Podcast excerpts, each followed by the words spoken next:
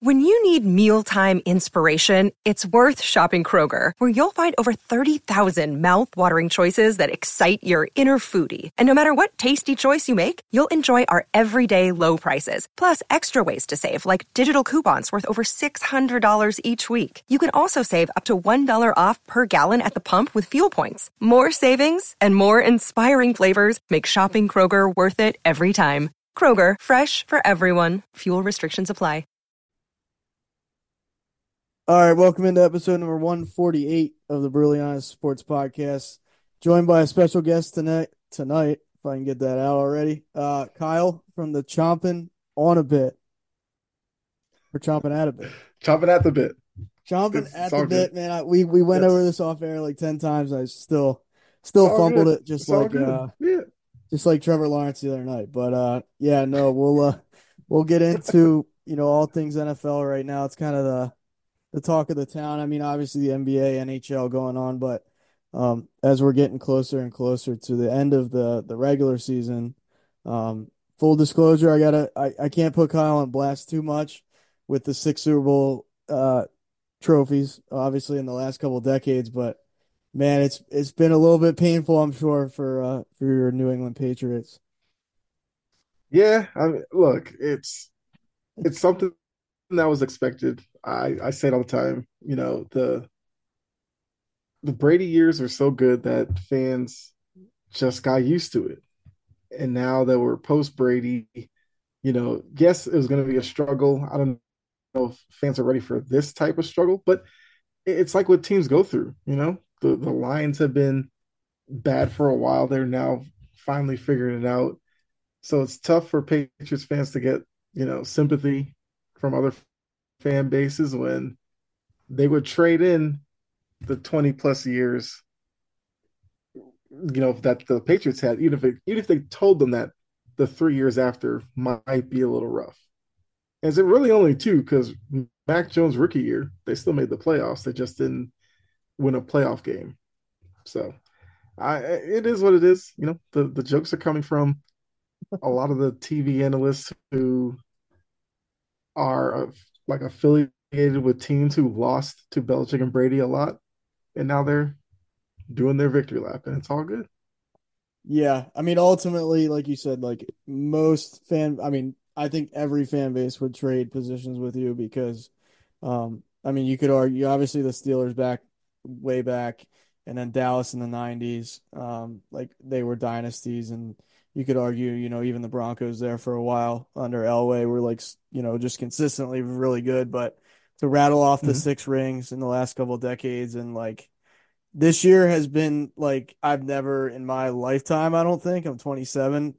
I mean, maybe if I watched football when I was three or four, but like from ever ever since I watched the game, I seeing the Patriots what like three and ten or whatever it is, like it's it's almost unfathomable. Like it, it seems like they should at least be 500 because the defense is still pretty good. Mhm. Like it's amazing. So, um, yeah, no, I, Kyle's a very good sport about it. If he wasn't, I would probably throw some jabs because there's a lot of New England fans near me, surprisingly, and Yeah. like they give me, you know, they put me through hell every single year. But um, Kyle's a really good. Like he's honest. He's not uh, over here boasting about how you know we have six rings and you don't. So I, I'll I'll let him off the hook. But I just want to open up with that a little bit because it's just strange. Like it, it doesn't feel.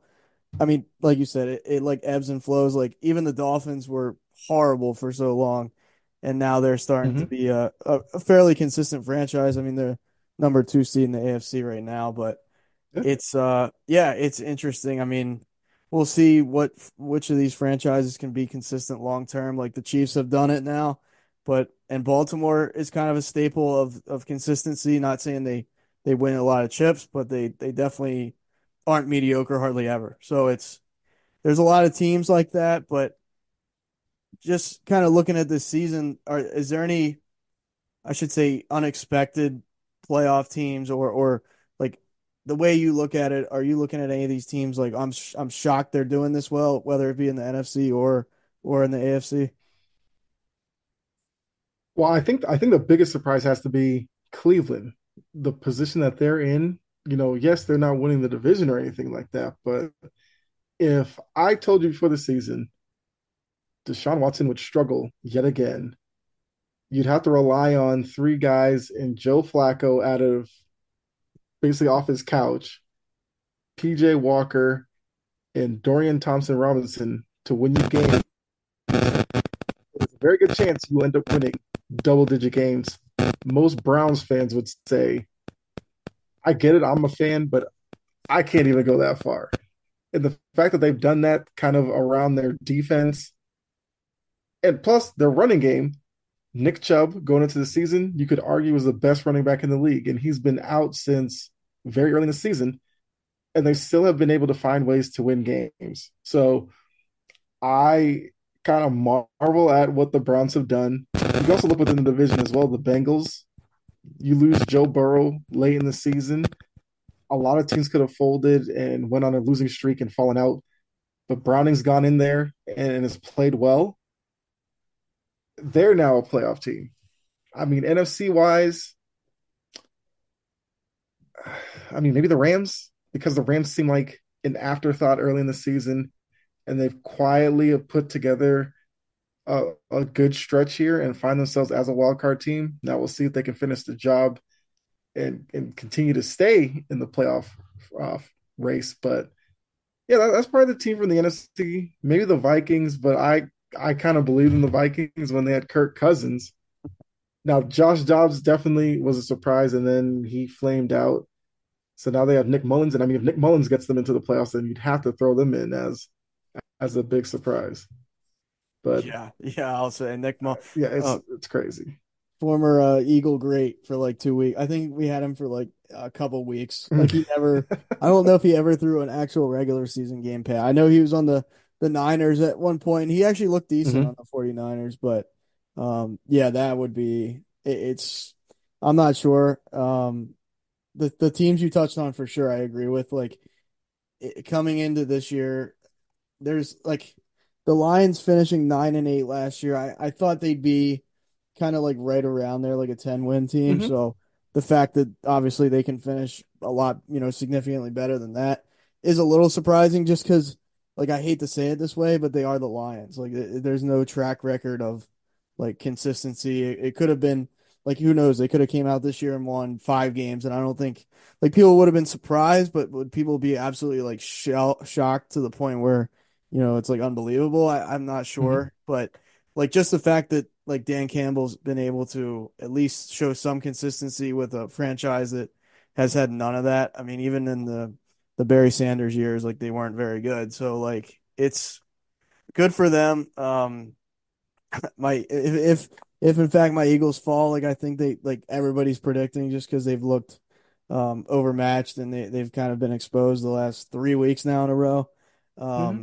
I I would love to see the Lions go from the NFC. Not that I think that's gonna happen, but man, that would be like almost worth you know the Eagles falling because like if if Detroit somehow went into San Fran and won, that would be just like icing on the cake for me. But um, just looking at like the NFC or I'm sorry the AFC, the Jags to me I thought would be better, and they they've fallen off a cliff too. Like they've really struggled the last you know couple weeks. Doug Pederson, you know, being a former Eagles coach, I know is usually money in the play in uh, December, I should say and like they just haven't been able to figure it out.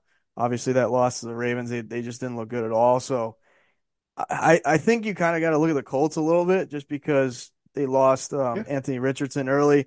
We don't really know what he is yet. Not saying he's bad, not saying he's good, but it's like you know they've had to rely on Minshew and like they've got they're they're sitting there in the seventh seed. Yeah, it's not ideal, but I don't think anybody predicted them being up that high. And then the Bengals as well. You know, obviously lo- losing Burrow, it's like they've been able to tread water at, to say the least. Like they've been winning games, so mm-hmm. it's it's such a it's a bizarre year. I don't think there's a necessarily. I mean, outside you could make Baltimore and San Fran like definitely the best two teams in the NFL, and I don't I don't think many people would argue. But outside of that, man, it's kind of like a crapshoot to me. Like I I don't. I think the Chiefs have taken a step back because their receiving corps mm-hmm. is just god awful. Uh, I don't believe in the Dolphins really when it comes to the postseason and and huge games. Like I just they haven't done it enough. And like I said, the Jags have slipped, and Cleveland's been a, a like a, the best story. And like I know you mentioned it, um, you know Stefanski should be probably coach of the year going away, but like it's crazy to say like I, I writing him off in the playoffs because like Joe Flacco is kind of that guy in the postseason for whatever reason, um, mm-hmm. which would be like insanity. Like I would love to see them and Baltimore meet in the playoffs just because of Flacco being a, a Super Bowl champ with the Ravens, and then just the Ravens being an overall just great team, and the Browns having a great defense too. But like mm-hmm. I got to think their luck, not quote unquote luck, but their success runs out. Like I, I don't see them making a a long run. I mean, we've seen crazier things, but like, do you think it's kind of a shoe in that it's going to be Baltimore or San Fran, or do you think there there is uh, like pretty legitimate cases to be made for other teams? I mean, I, I feel like the the Niners are the safer bet. For the AFC, I think the way that the AFC is setting up, we're going to get at least a couple of upsets before the AFC title game. I feel like if I'm Baltimore, the the teams I probably don't want to see are the Browns and the Bengals hmm. because now you'd be facing them a third time. Again, both teams have guys who can get after the quarterback. I think the Browns are a better defense overall, but the Bengals, you still, even with it just being Jake Browning at quarterback, you still having to deal with Chase, Higgins, and Boyd. And Joe Mixon has come on and has become a bigger contributor to the offense as well, which, yes, the Ravens have a good defense, but that's kind of a, a tougher defense to game plan for.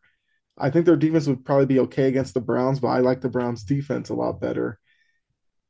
And look, I mean, you said about the Dolphins, we don't know about the Ravens really in the playoffs either. And that's kind of the yeah. crazy thing about the AFC is other than the Chiefs, and the Chiefs are down this year, we don't know about any of these teams in the playoffs. Yeah. So 100%. 100%. that's yeah. why I think upsets are going to happen in the AFC. NFC, I feel like it's the Niners right now. And I think a lot of people are trying to figure out who's the best team in the NFC to stop the Niners.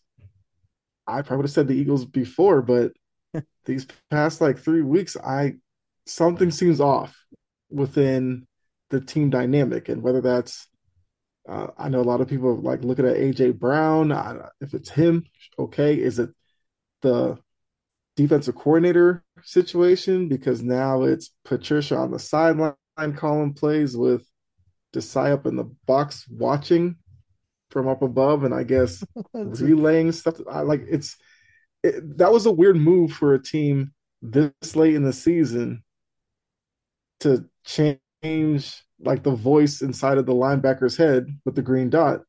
Now it's Patricia instead of Desai, and like is Patricia running a defense that he wants to, but he just got the position. So how could he implement any type of system? So the Eagles kind of have to figure things out. That's probably a question I'd ask you. Like, you know, looking at the Niners, do you think your Eagles are the best equipped to beat them? And if not, who is it? Maybe it is the Lions because the Lions have like a power running game. If Goff is clicking, like the offense is pretty good. I would worry about the Lions defense maybe against the Niners, but maybe that's the type of team that could beat the Niners. Yeah, I mean after the I'm like a pessimistic fan to begin with and like fall like being a Philadelphia fan you almost have to be because it's just mm-hmm. it's so many so many close ones over the mm-hmm. years. Mm-hmm. Like it's just been like one gut punch after another. It seems like, um, but like this, you know, watching this team every week, like even when we were rattling off wins, it was like, all right, we got to come back from a ten point deficit. All right, you know, we need and, and, like yes, I'm not expecting like the Eagles to have the same season as they did last year, mm-hmm. and they're coming off a Super Bowl berth, so like it's it's really hard. Like everybody's kind of gunning at you, um, and trying to you know, beat you because, you know, oh, we beat a team that was in the Super Bowl. Like I get there's all that. There's like they have a target on their back, yes, but I, I gotta say for a ten and four team, like this is probably the worst coached 10 and 4 team like I, I might say I've ever seen. Like it's because it, it's so especially on the offensive side. I'm not even gonna touch on the defense right now, but like Jalen Hurts is is forcing the ball into triple coverage like time and time again. Um, mm-hmm. He's got Dallas Goedert wide open. He's got Kenny Gainwell coming out of the backfield wide open. Like there's all these like, and that's that's the exact difference between Hurts and Purdy this year is like Purdy will take whatever you give him. Like if it's mm-hmm. if it's not there, boom, I'll check it down. And yes, it's McCaffrey. I get that, but like he'll he'll find Aiyuk. He'll find whoever's open. George Kittle. Like it doesn't matter. Like uh, Jalen Hurts just zones in on one guy, whether it's AJ Brown or DeVonta Smith, and like and even Quez Watkins the other night, who's awful. Like he shouldn't be. He's he's now Jalen Reagor 2.0. Like it, it's so bad, but like mm-hmm. he'll he'll force it to him, and it's just like they're trying to play hero ball, and like I don't know if it's contagious from like I've always thought Slay runs his mouth way too much, and like yes, he's a good player, but you would think he's like Darrelle Revis, and he's not. Like the way he presents himself, like he you act, you know, he's acting like he's Deion Sanders or something. It's like it's kind of crazy to me.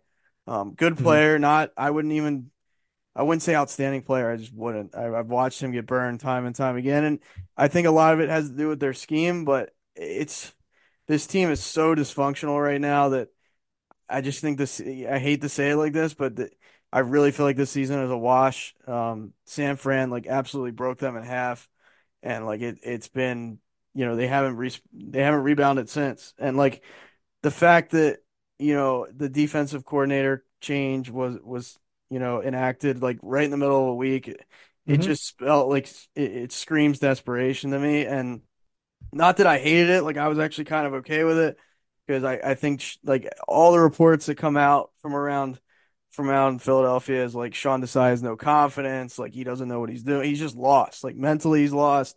You know, his coaching, like he just doesn't know what he's doing basically. And they can admit, okay, we swung and missed on a defensive coordinator, mm-hmm. but like this team has so much talent. Um, not so much like there's gaping holes, like linebackers bad, corners are awful, safety's a question mark because Blankenship's so young, and I don't think he knows exactly where he needs to be on the field at times. But there's so many. Like if you look at the, the Niners, like where is there a hole? Like there's every position is like good to elite basically, and like the Eagles, it's like. Mm-hmm okay, there's a good player here, but then there's an awful linebacker here. There's a good player here. There's no safety here, or no corner, or no. So it's like the only way the Eagles will have any success is if they can get pass rush. And I, I just against San Fran's offensive line, that would you know we saw it like when they played in Philly a couple weeks ago. It's it's I think and it's this pains me to say this because I I couldn't hate this matchup more if I tried, but if like mm-hmm. Dallas, it, it, to me, matches up the best with San Fran because they have the defense. Like I trust Dan Quinn. Um, I don't trust Dallas in the playoffs because they just always find a way to to screw it up.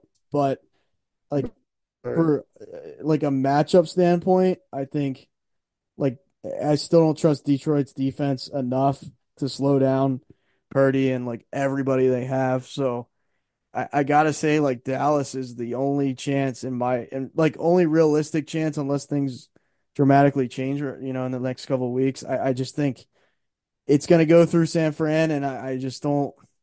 Unfortunately, I don't see them losing. I just I none of these uh, Dallas might give them a run, but I think the Eagles have like a ten percent chance. Like that, that's unfortunately, but yeah, I I mean I I get it. because I think the, the, the Cowboys Niners back to back was was excusable to a certain degree because those two teams are playing really well.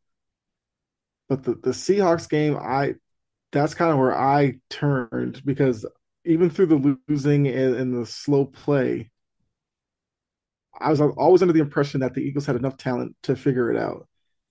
But yeah, the Seahawks game where you're not going against Geno Smith, you're going against Drew Lock, and it seemed like defensively they didn't know what to do with him.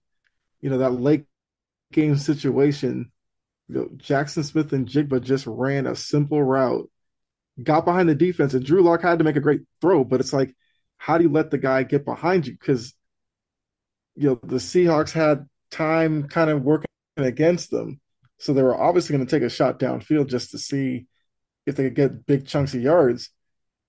But it's like the defensive, they, I don't know if there was a mess up in the coverage or whatever, but you know, teams that want to win the Super Bowl, that's not something you necessarily see from them. So I don't know if it's their confidence right now is shaken, and maybe it just takes them winning a couple of games to regain some cockiness or, or whatever it is that they're missing. But yeah, and also the the Hurts thing. Yeah, he's I don't know. It seems like his decision making has gotten worse, or he's putting too much pressure on himself to fix everything that's wrong in Philly right now to get the team a win to hopefully get them back on track.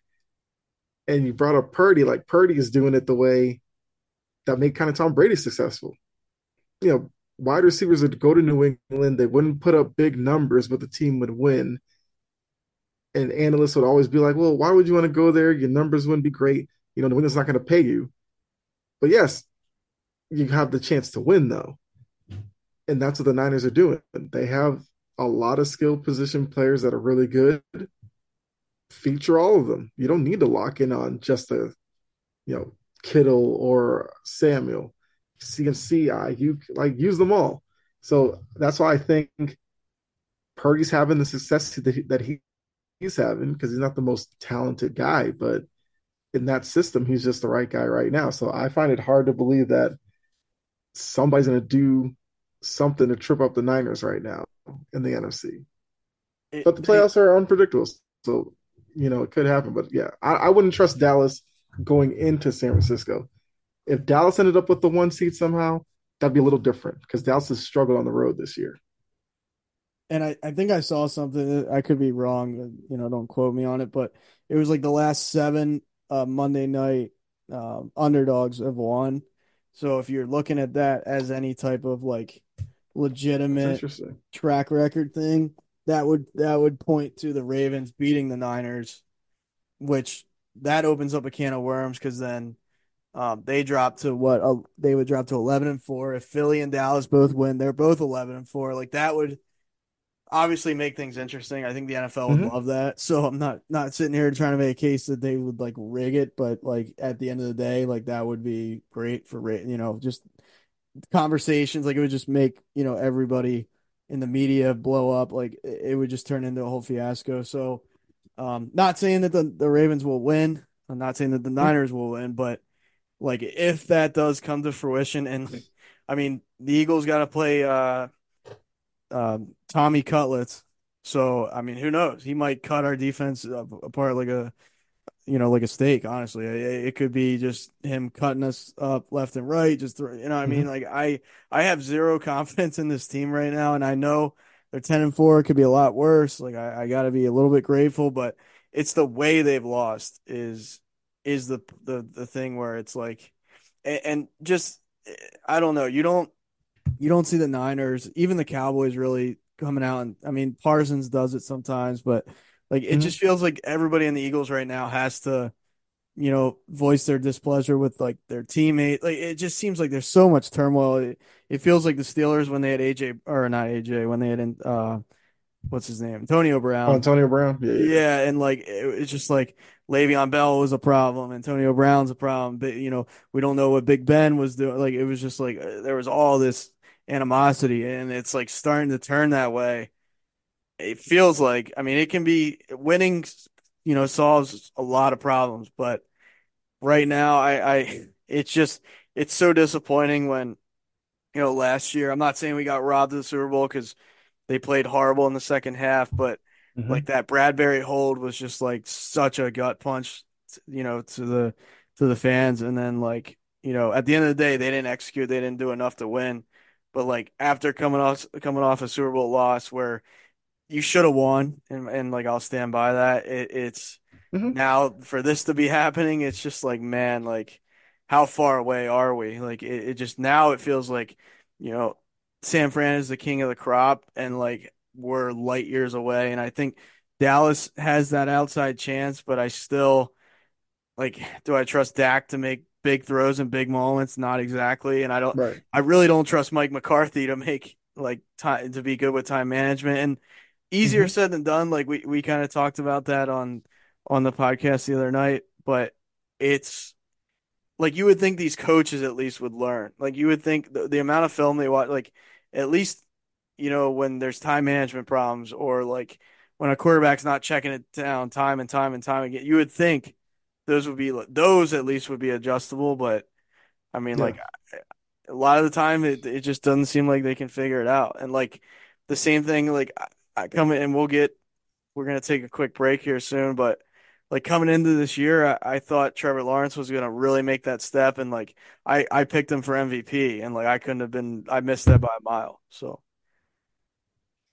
Uh, yeah. I, look, Lawrence is, an interesting kind of case study where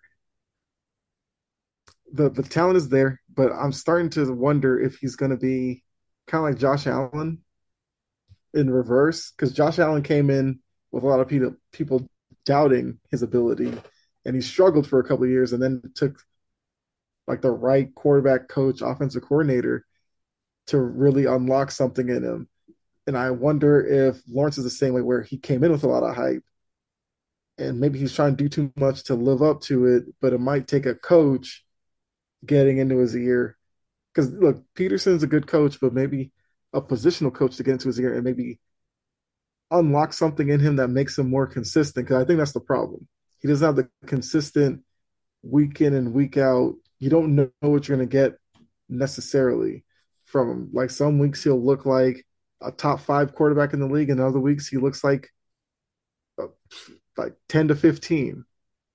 And it's just it's just for Jacksonville getting him more as the top five level than the 10 to 15 because you know the talent around him isn't the greatest but yeah it should still look a little better than it has i mean the fumble against baltimore was inexcusable like those are plays that like you usually get roasted for like that's that's like mark sanchez type stuff oh, and and for yeah. sure yeah it's for trevor lawrence with the team that has an opportunity to win their division once again, but it seems like they're willing to give it up to the Texans and the Colts to take it from them. And I, I yeah, I'm with you. Like the team as a whole is taking a step back for sure. Yeah, and we'll we'll talk a little bit more about that. I definitely want to get your opinion on some other kind of not screaming hot takes, but just kind of a, All right, we're a back. Table discussion We, about uh, the NFL as a whole. I don't know, man. Um, This this yeah, when we back from NFL the break. quote unquote sport is becoming almost like Entertainment Tonight, and I hate that show. But uh, I don't like. How do you feel about the whole? Like, I get Taylor Swift's a big artist, and I'm not gonna sit up here and like bash her or say like, Mhm. You know, I don't like her or her music, whatever. Like, everybody's entitled to their opinion on that. It's not really important. But do you think like the NFL is? I mean, I think they're loving this, obviously, for ratings' sake and Mhm. like pure buzz. Like, do you think they're almost trying to like make scenarios like this happen? Like, not to say they they implanted this relationship or something, but like, could you see this like kind of being a domino effect of? I mean, when Tony Romo was dating Jessica Simpson, that was kind of a big deal, and Yeah. Carrie Underwood and and things like. But that's the Cowboys. Like, you kind of expect that. Now it's like, you know, Kansas City is all the buzz because of Taylor Swift. Like, is it gonna be like I don't even know. I don't I don't keep up with celebrities too closely, but do you think uh, long story short, like long-winded is do you think the NFL is trying to be more so about entertainment than it is about the actual game sometimes? Well, I, I mean, I think that's tough because a lot of these leagues want celebrities involved because it helps with the like creating new fans. Because uh, I'm sure because Taylor Swift started going to Chiefs games, there were some Taylor Swift fans who maybe never watched football, but now started tuning in because they're like, so she's dating a football player. Well, what team does he play for? And they see her at a Kansas City game and they go, I wonder which guy it is. And, you know, maybe they're not watching for the same reasons that you or I would, but it's still eyeballs on the screen. And I think the league is like, well, if we can create new fans, why not? Uh, we saw it in college football, Colorado. Every game was like a new set of celebrities on the sideline. and all of a sudden you had people who weren't college football fans tuning in to watch Colorado football. So it's, I mean, it's part of, I guess, the marketing savvy that the NFL has. Because when, when Taylor Swift's at a game, they're going to show her at least, you know, every 10, 15 minutes to catch her reactions and all that, which then makes Crazy. it, right, it makes it easy to clip that and, and people run with that while other leagues may struggle for popularity, maybe because they don't have celebrities showing up. I mean, look at you know Rams games. You'll have like Will Ferrell or whoever there. They get shown. It, the NBA does it with the Knicks and the Lakers. They they always highlight, oh, Jack Nicholson sitting in his normal seat. Oh, there goes Spike Lee. It, it's things that leagues have to do to kind of stay relevant and continue to bringing in a new fan base. The biggest knock I've always had with baseball is they don't do that. Oh, baseball out of the major sports seemingly has like the oldest fan base you would think. And I think that's part of a problem is that they're not appealing to a younger group because like what what is there to hold on to? Except the new rules, which I think is helping, but look how long it took us to get there. So the uh, entertainment part is is necessary for these leagues to continue to stay relevant. No, you're exactly right. Like you're you literally took the thought out of my head because I was throughout the entire time you were talking, I was like, this is baseball's not their biggest problem, but this is like a huge gaping hole and you know for the MLB because like mm-hmm. when's the last time I mean, yeah, you'll see um you'll see celebrities at, you know, game 7 or even if it's you know the World Series or something. But like, mm-hmm. when's the last time you know in July you saw Taylor Swift at a Kansas City Royal? Like, she wouldn't even go to a Royals game. I don't think. Like, and like even if I shouldn't say that. I mean, if she was dating some player on the Royals, I'm sure, but like it wouldn't have like the buzz that like the NFL is just. It's literally like a snowball that they've they've pushed downhill, and now it's become like it's just mowing everything in its way over. Like it, it really is just such a an entertainment space. Like whether you like it, you hate it. Like and then I almost think, and like this probably isn't a crazy take, but like when when refs make bad calls, like that that gets more buzz. Like that gets like you'll. See, I'm not saying they're out there trying to make bad calls mm-hmm. or speculate. I'm not going to go into like the whole is it completely rigged and like is it scripted, but like they no matter what they'll have like it'll be a prime time game like the the Seahawks Eagles game that probably shouldn't have been a close game somehow it was and then like Drew Lock is like the hero of this week or like the Seahawks are like the talk of the of the NFL right now just because of that the way they won like it's just mm-hmm. they they find ways to like I said I don't scripted unscripted whatever it's mm-hmm. it's such a they they've mastered the entertainment like they've mastered entertainment within a sport because it's like baseball. When's the last time July you you know watched four games and they were all like you know three of them were a walk off and then one was like a game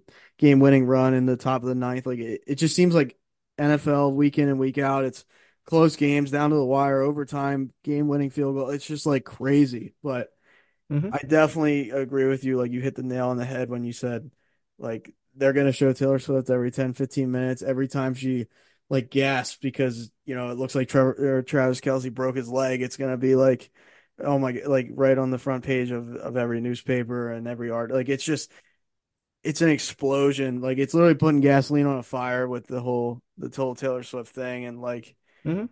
if I, I bet you like, I, the NFL is like, please don't break up. Like they're they're probably pulling out all the stops to like make sure that carries on as long as, especially through the postseason. Like that would just be a huge like, eh, like all these. Well, I don't even like saying it, but no disrespect, but the Swifties and things. Like, it's just, it's become like it's more than football. It is now, and mm-hmm.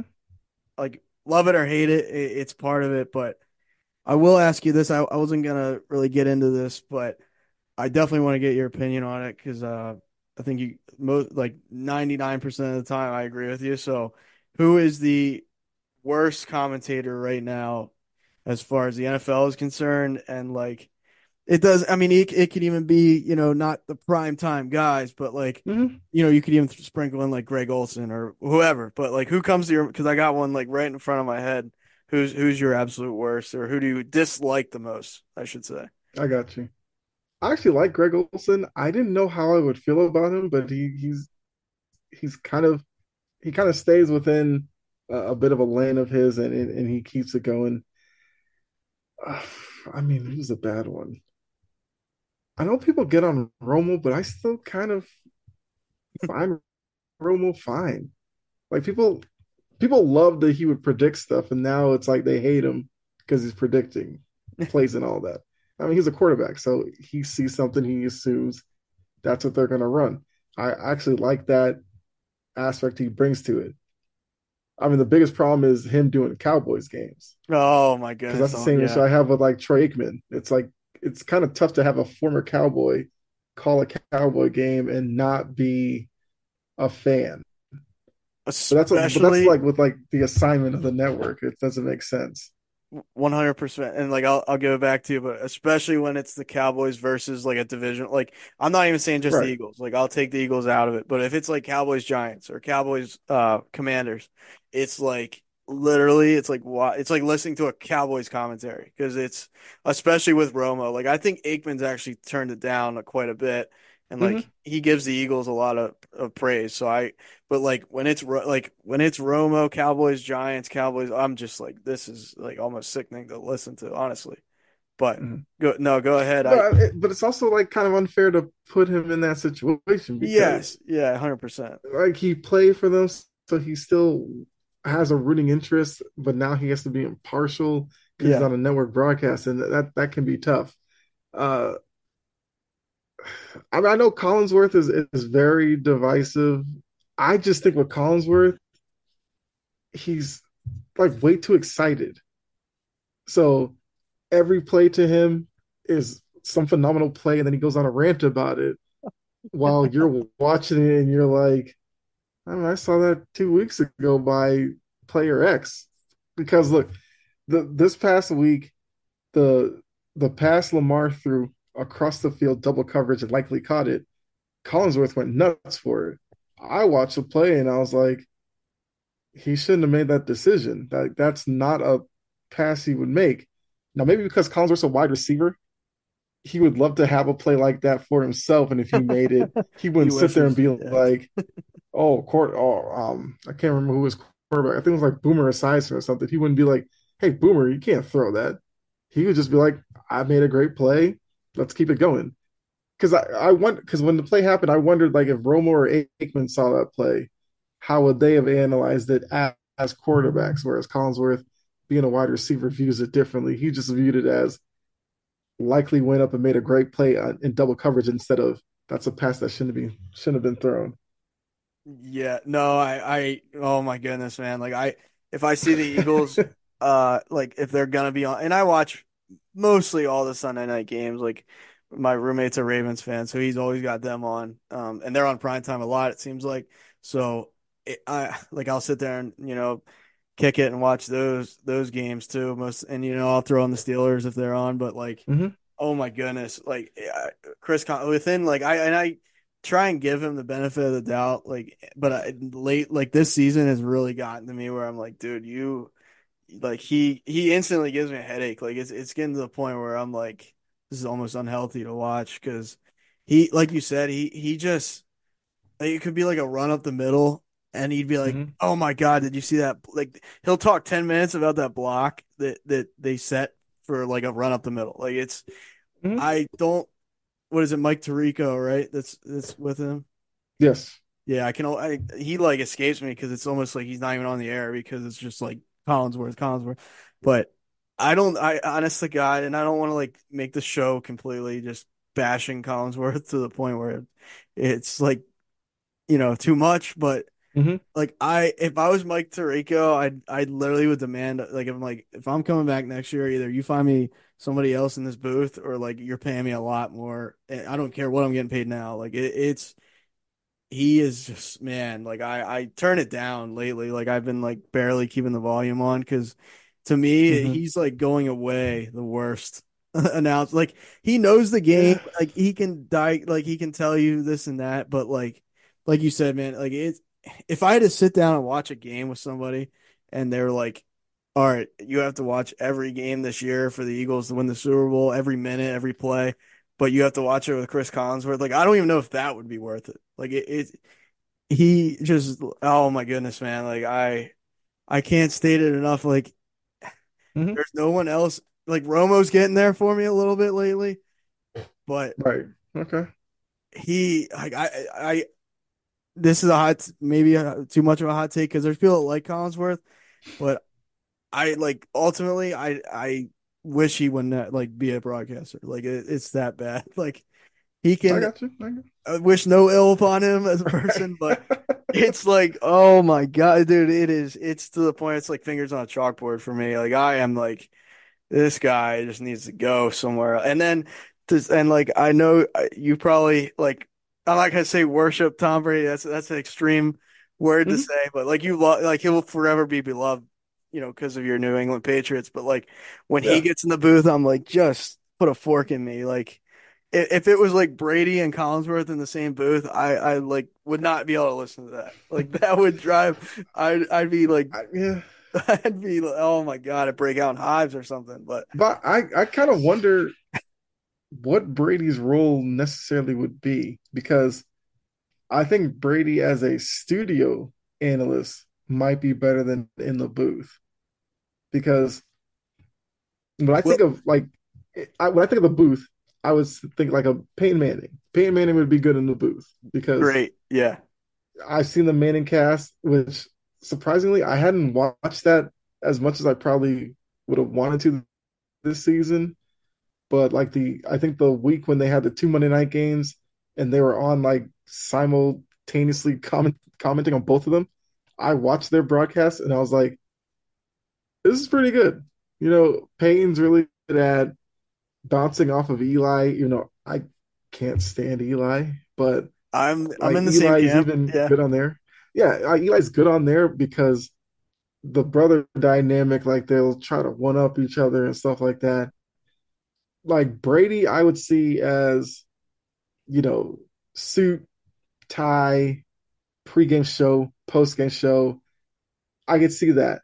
If they want to put him in the booth, they're going to have to give him, I mean, a, a partner who will, will kind of bring stuff out of him. Because I do think Brady could do it. I just am worried he might come off dry. See, I, I don't know. Maybe I'm like, I'm delusional probably, but I almost think he's going to be good at it. I just like I've forever hated the Patriots. Like I, am just mm-hmm. being as honest as as brutally yeah. honest as I can. So it's like I don't necessarily like I don't know. He he's just always like been like, oh my god, like public enemy number one, and mm-hmm. like it's I res like obviously I respect what he's amazing. Like you know, quote unquote. I don't like giving him the credit. I really don't. But you know, goat mm-hmm. status, this, that, and the third. But like, I almost like do you think he would be kind of uh because I, I think Matt Ryan's good at it. I, I like Matt Ryan. Like when he yeah. calls a game, um, and it's a shame he gets like flames. Like like people will bring up like the one week I don't know if you saw the guy was like, yeah, it's almost like they were down twenty eight to three, and like Matt Ryan for a full second you could tell had like a mental breakdown, but he's like, I mm-hmm. gotta just oh man, but um, like I almost would lean towards like Brady being um Romo esque. Like I think he'll kind of bring that part mm-hmm. of it. I, I hope it's not because I think Romo does it too much. Like if he did it did it here and there, that's fine. But it's almost like every drive he's like, all right, that's gonna happen, and it's like, okay, well now you're kind of taken away from like I want to see, I want to be unexpected, you know. But um, I could see Brady being like that. I, I think uh, honestly he'll be good at it. I would I would love to see Gronk call a game. Like I know he's in the like the pregame on Fox and like the mm-hmm. halftime show. But like I love it as as like sacrilegious or you know contradictory as it is. Like I love Gronk. So like if he was like in the booth, not with Brady, but like if they inserted him in the booth, I'd be like, man, this will mm-hmm. be. I don't know if he could do it. Maybe he'd be awful because he I don't, he's. I'm not gonna say he's dumb. That's not the right, but like I, I don't know if he could like think on his feet and say the right thing. I mean, it's not easy to do. I don't think to be a broadcaster, but Yeah, I uh that'll be interesting for sure. Like when Brady gets inserted, like I'll give him a chance. Like I really will. hmm It's just Yeah, yeah, absolutely. it I think I think Gronk would be. I'm trying to think of like who he would compare to, because I think Gronk would need like a, a seasoned partner in the booth, like a Al Michaels or something, yeah. to so those moments where Gronk kind of starts going off on a tangent could bring him back. Like with Brady, I think Brady would do well with. Um, I'm trying to think of somebody.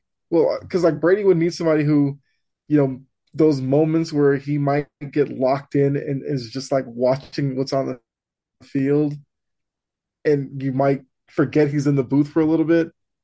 He would need somebody who quickly would say like, "So Tom, that play, like what happened?" You See, know, see, that's why I that kind think of stuff. Yeah. yeah, I think he would like if they took I'm not saying completely fire Romo because like he is he is good. I just it's getting a little nauseating for me, but if you took Romo out, put Brady in with Jim Nantz, like I think Jim Nantz is really Yes. good Yeah. Yeah. because Jim That, Nantz isn't over the point. top. Like he's not. I think Al Michaels is like kind of just like I don't know if he's quite there anymore. Not to be um too insulting, but it's like sometimes like it'll be just it, it doesn't make sense almost. Um, hmm he'll be like super excited and then not excited. He, he's kind of like Joe Buck. It's like, uh, what are you getting here? Like I I don't quite. And I like Joe Buck, but like I I don't know. I used to like a lot of these guys more, and like now it's.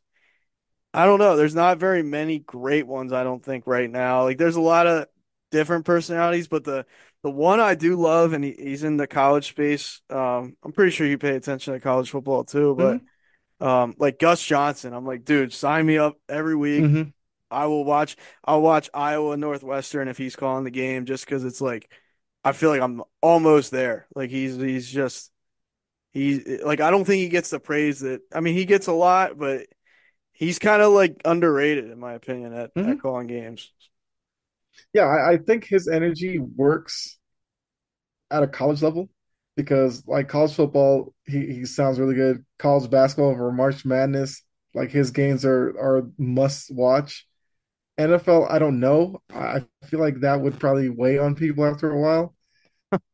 And it's interesting you brought up Gus Johnson because I was thinking, like, if you had a booth of Gus Johnson and Gronk, it would it would probably be nuts, but it'd be like a, a good thing because the the level of excitement that Gus Johnson brings to it, I think would put Gronk at ease. Whereas if you put Gronk with kind of like a stuffed shirt who's like real regimented, Gronk might feel a little bit like weary to be himself. Yeah, And I think that would take away from Gronk. So th- that's why I'm like with Gronk and Brady, it's it, it'd be key as to who you put them with. Like Jim Nantz with Brady, I think that's great because Nantz is a pro, Brady's a pro, but Nantz can go off script every once in a while. But he won't go so far that it becomes like parody or something like that. I, like Gronk would be a tougher sell as to who to pair with him, but Gus Johnson might be. They might have to put Gronk on a college broadcast just to see, because I I think that would be crazy. I wonder if like they've ever eh, like maybe Fox is like no Gronk can't do it. Like maybe they or like maybe they went to Gronk and he's like I don't want to do it. But I would love to at least like I'd love to have a trial run where they they throw Gronk in a like can you imagine if it was Gronk and like the I don't know if you threw Gronk in a booth that's like a guy like you know like you brought up like really regimented, but then like they checked in with the Manning cast like every couple minutes like Gronk in the Manning cast like that would sell like hotcakes I think Yeah. I just think I don't know I, the whole like NFL Nickelodeon thing like I get it what they're trying to do but like if you're gonna do that then bring in Gronk bring in like just Gus Johnson like make it like over the top just um, because like some of these guys, Yeah. like they can get excited, and I'm I probably wouldn't be good at it either. But it's like when, when some of these guys trying to act excited, like Joe Buck tries to act excited, and you can tell he's acting excited. Like it's hmm it's kind of forced. Like where some of these, like Yeah. Gus Johnson, even if it is forced or whatever, like how his personality is, like that energy just like translates to people. So I uh I definitely wanted to get your take on that. Like I will die on a hill. Like I would love to see Collinsworth completely gone, done, never again. But um, Yeah, I would I I hope they try different things. I think with all like Kirk Herbstreit's one of my favorites. I think he's hmm professional, but like he I don't know, he's inter like a lot of people find him boring. I think he's very interesting. Like I think I think he's like classy, but like he's not boring, like to me. Yeah, So. yeah. I, look, when it comes to announcers, it- it's it's it's kind of tough to find a pairing that just works. Because like I like Joel Klatt. I do I I too, like yeah. he, I feel like he's a guy who, you know, he'll give you the X's and O's, he'll give you the stats and everything, but he can give you personality as well. Like he can tell a joke, he can he can do all of that, and, and I feel like that's what you need. You know, you did bring up something interesting, like Gronk would be good for Nickelodeon or like the Toy Story telecast that they did. Like Gronk would probably be great at that because I, I feel like in the analyst space there are guys who bring great energy and at times that's really needed. You know gronk i think rg3 is a guy like that who you know he's willing to do you know he's willing to bring some excitement to the game at moments where it may not be the, the greatest entertainment. And those guys definitely have a place. It's just you don't want it to become so over the top that it's like okay now you're just trying to make me you know feel a certain thing at this moment when it's just like it's not needed but uh, yeah it, it's it's it's tricky. It, uh, not tricky it's tricky with announcers like because the, the person for me who used to be the one I couldn't stand was Dan Fouts. I hated Dan Fouts Damn. games and he used to get Patriots games like every week. I I can't, I think they paired him with like Ian Eagle who's really good but Fouts was just so bad that you know it was almost like he was dragging down Ian Eagle because like you could tell like in the last few years he he needed to be out of the booth. And then you know ultimately they I think they replaced him unless he's just like the absolute bottom of the barrel of the CBS and he's just doing I don't know Cardinals games or something. Like I, I don't know. Yeah, and there's so many like sometimes I'll even like because I I'm definitely uh, you know I'll sit down and watch the Eagles. I'll sit down, like certain teams, but I I hmm I'll like throw on Red Zone or something. Like I I can't sit there and watch like Cardinals Chargers. Like I I have no interest in that. Um, yeah where you know even if I have like money on certain like I'll throw them on for a little bit, but like I don't I don't know all the announcers. I shouldn't sit here and say like I but like I do I definitely have a bias when like like Greg Olsen was. Some of these, I don't know if the networks like just tell these guys to pump up, like whoever's winning, it's like they literally will just talk about how great they are for like hmm 20 minutes straight. It's like, okay, I get it. I understand, but like it, it gets a little bit too too much for like cool. Like even if the Eagles are winning by 30, I don't want to just hear about the Eagles. That's it. Like it's yeah there's two teams on the field. Like give me something, like give me some back and forth. Even if it is like critiquing the Eagles, fine. But like when when Greg Olsen called the the San Fran game, it was like you know you didn't even know the Eagles were on the field. Like it, it got to the point where I was like, okay, 49ers are winning the Super Bowl hmm every every year for the next 10 because like this is the way he was talking about. it. yeah So I don't it, it could be like networks doing that. Like I'm sure they go off of a script to a certain degree and then they they give their opinions, but like I that's what I've always like loved about Herbstreit. Like even though he's an Ohio State guy, when Ohio State plays Penn State, he always gives Penn State the credit. He's picked Penn State hmm a couple of times where I definitely wouldn't have. Um, like I, I just think he's very impartial, like for being a, uh, an Ohio State quarterback, great program, obviously, and like some of these other guys, it's it's I don't think they try to be impartial. They're just like, yeah, I'm gonna. And I, I don't don't get me wrong. If I watched like Eagles Cowboys and I'm calling the game, it would be so hard for me to do it. But they're hmm they're in the booth for a reason. So I don't know. We got we got pretty long winded with that, but that I like that that conversation because there's uh there's a lot of personalities right now, and it's kind of it's kind of like pick your poison, I think. But um, speaking of pick your poison, you know, we'll get out of here fairly shortly. But what do you think uh, MVP odds currently? Uh, we'll go off DraftKings. I got them all pulled up, but uh, Brock Purdy at minus 200, Lamar at plus 450, Josh Allen at plus 1200, Dak at plus 700, McCaffrey at plus 1000. Then it kind of drops off from there. But hmm um, do you think Purdy should be the favorite? Um, do you see anybody you know, potentially taking that from him. Obviously, that Ravens 49ers game has has some implications there, but Yeah. um, like, what's your take on the MVP running? So I I do agree Purdy should be the favorite. And I think for a season where quarterback play has been so up and down, we know that the MVP is normally a quarterback driven uh, award. I I'm starting to think that Purdy might be the last hope for quarterbacks. Like if he slips up the past the next few weeks and falls out of it, I think we might actually see a non-quarterback win it. And I think I think for a lot of fans, they would love to see that because so many years, you know, you have great like great performances like Justin Jefferson or whatever, but they never, but you know they're never going to get it. And I do think there's a reason for that because in order for a wide receiver to have a really great season, a quarterback needs to get him the ball, and that's why quarterbacks are always held in a higher regard. Because a lot of people are like, "Oh, Tyreek Hill needs to win it," so then shouldn't Tua be in the conversation?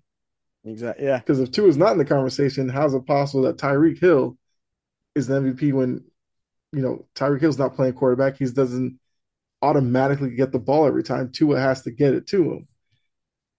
And I think that's kind of the problem you run into with wide receivers. Now, CMC as a running back's a little different because once Purdy hands it off to him, he basically has to do everything on his own, along with an offensive line, of course. But uh, yeah, I think it's Purdy. Although um, CMC probably should be second, and then you could probably go Lamar, and then now Josh Allen. Look, he's he's thrown himself back in there off the past couple of weeks, but yeah, he's definitely a long shot. So I would go Purdy, CMC, and probably Lamar as the top three. That's that's fair. Yeah, I think it's it's hard to argue. I, I think like and and Gene on the Sports Empire Network made the argument like and I I agree and I don't. Like it's tough for me cuz like if you're on a loaded team, like yes, you have to perform, but I think it's easier to perform obviously on a loaded team. Like you insert Trevor Lawrence on the 49ers. I know people say, "Oh, that's stupid, this and that," but they would mm-hmm. game plan for him and they would like scheme around him or even Lamar. Like what would it look like for San Fran to have a mobile quarterback on top of, you know, what they have? Like it just mm-hmm. I'm not trying to take anything away from Purdy. People will say, "Oh, like you're not giving him his credit." I definitely am. Um, mm-hmm. you got to be good to to play it. You got to be really good to play at the level he, he's playing at this year. Can he do it long term? We'll see. There's a lot mm-hmm. of like, will he take a massive contract? This, that. Like, there's so many, there's so many little factors that'll play into that. But yeah, I, I, I mean, just based on like how good San Fran has played, how consistent he's been, like, it, it, you can't really make an argument against it. Outside of McCaffrey, I, I think like that team without McCaffrey is a whole different dynamic. Like, if he would go down, like that you might see a different Brock Purdy. Like I really I, yeah. I honestly believe that and like that's not taking anything away from him, but the guy can run the ball at an elite level. You have to game plan for the run game. You have to game plan for him out of the backfield. Like he, he scores a touchdown every week. He's like minus 350 to get a touchdown. Like you can't even make money on that. Um, mm-hmm. um, so it's like, I, the whole Josh Allen thing's a little surprising to me because like yes, he's playing a lot better, but he like turns the ball over at such a high rate that I'm like, I don't quite, I can't quite get there.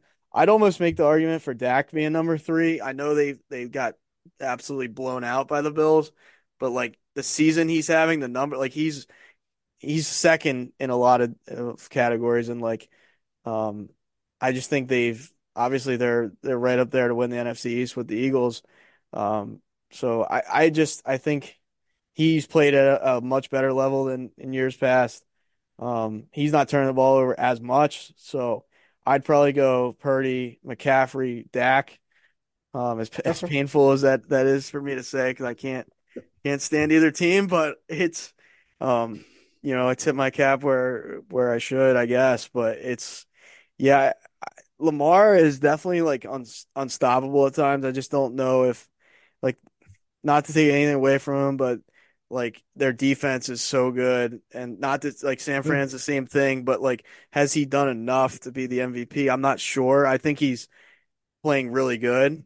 and like he's so hard to stop because like if you you know don't account for his legs, he's gonna get like he is as far as an escape artist, like he's got to be the best of all time. Like I, I've never seen a guy that like it'll look like it plays completely broken down, and it's like boom, he gets a, a first down. Like it's just he does it week in and week out. But mm-hmm. yeah, I think ultimately like it's Purdy's to lose unless like he would come out and throw like four picks this week and Lamar would go right. off. I think that's really the only way Lamar jumps him. I don't think McCaffrey wins it because he's a running back, and I just think like Dak won't eclipse him. So uh, it's a boring answer because he's the favorite, but I think he will win it. I agree. That's definitely how it's positioning. You know, for CMC, his best bet would be a Niners win where Purdy struggles, and, and, you can easily point to several plays that McCaffrey made. Then he might have a chance because the last non-quarterback I think was Adrian Peterson, and that was the year when he was like really special and put up a lot of yeah yards and touchdowns. So it's it can be done. It, it just will take Purdy struggling in a game that McCaffrey kind of bails the Niners out of for him to really get it at this point. For sure. Yeah, I I didn't mention at the at the top of the show, uh, Joey, uh, the co-host, he's just going through a lot right now. He said it was fine for me to to kind of put that out there. So it's not like he's gone forever. Um, but uh, definitely appreciate Kyle jumping in. I have his. Twitter pulled up. It's chomping at the bit, so I got that right this time. Um, where else can we find you? Uh, and yeah, we'll uh, we'll kind of close out the show. Oh, oh, I mean, I'm like on TikTok, to yeah, Twitter, Instagram, Twitch, YouTube, Facebook. I, I'm trying to have a presence on any social I can. So I guess the easiest would be probably the, the, the YouTube channel, then go to the about and kind of see the socials all all over there. So if you search like Chomping at the Bit podcast, I know they have like those crazy handles like Chomping at the Bit, like six two eight seven or something. I don't know the number off the top of my head, so I, I never really refer to it as that. But, but yeah, that's the easiest place. Go to about and you'll see the links to all the other ones. For sure. Yeah, definitely check him out. He's on the Sports Empire Network. Um, they have a lot of stuff going on on there, so definitely check out their YouTube, Facebook, um, et cetera, mm-hmm. et cetera. Yeah, but um, it's been a pleasure, man. It always is. Um, he knows the sport, so I'll definitely have him back on the show.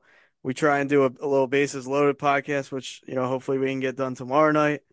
Mm-hmm. Um, schedule's been hectic, so I haven't been uploading as consistently, but I'm still trying to get at least one a week out at the very least right now. So, um, yeah, thanks for everybody that's listening. Uh, you can check me out at Brutally Honest without the T, Brutally Honest on Twitter. Um, Linktree's there to, to where we're at. I need to be more on the socials like Kyle. Uh, he inspires me a little bit because I'm I'm slacking on YouTube, man. I'm I'm really slacking, and I don't have I have a TikTok, but it's it's non-existent. So mm-hmm. uh, we'll get there. Hopefully, 2024. You know, more things to come. But yeah. as always, peace out, and we'll catch you later. All right.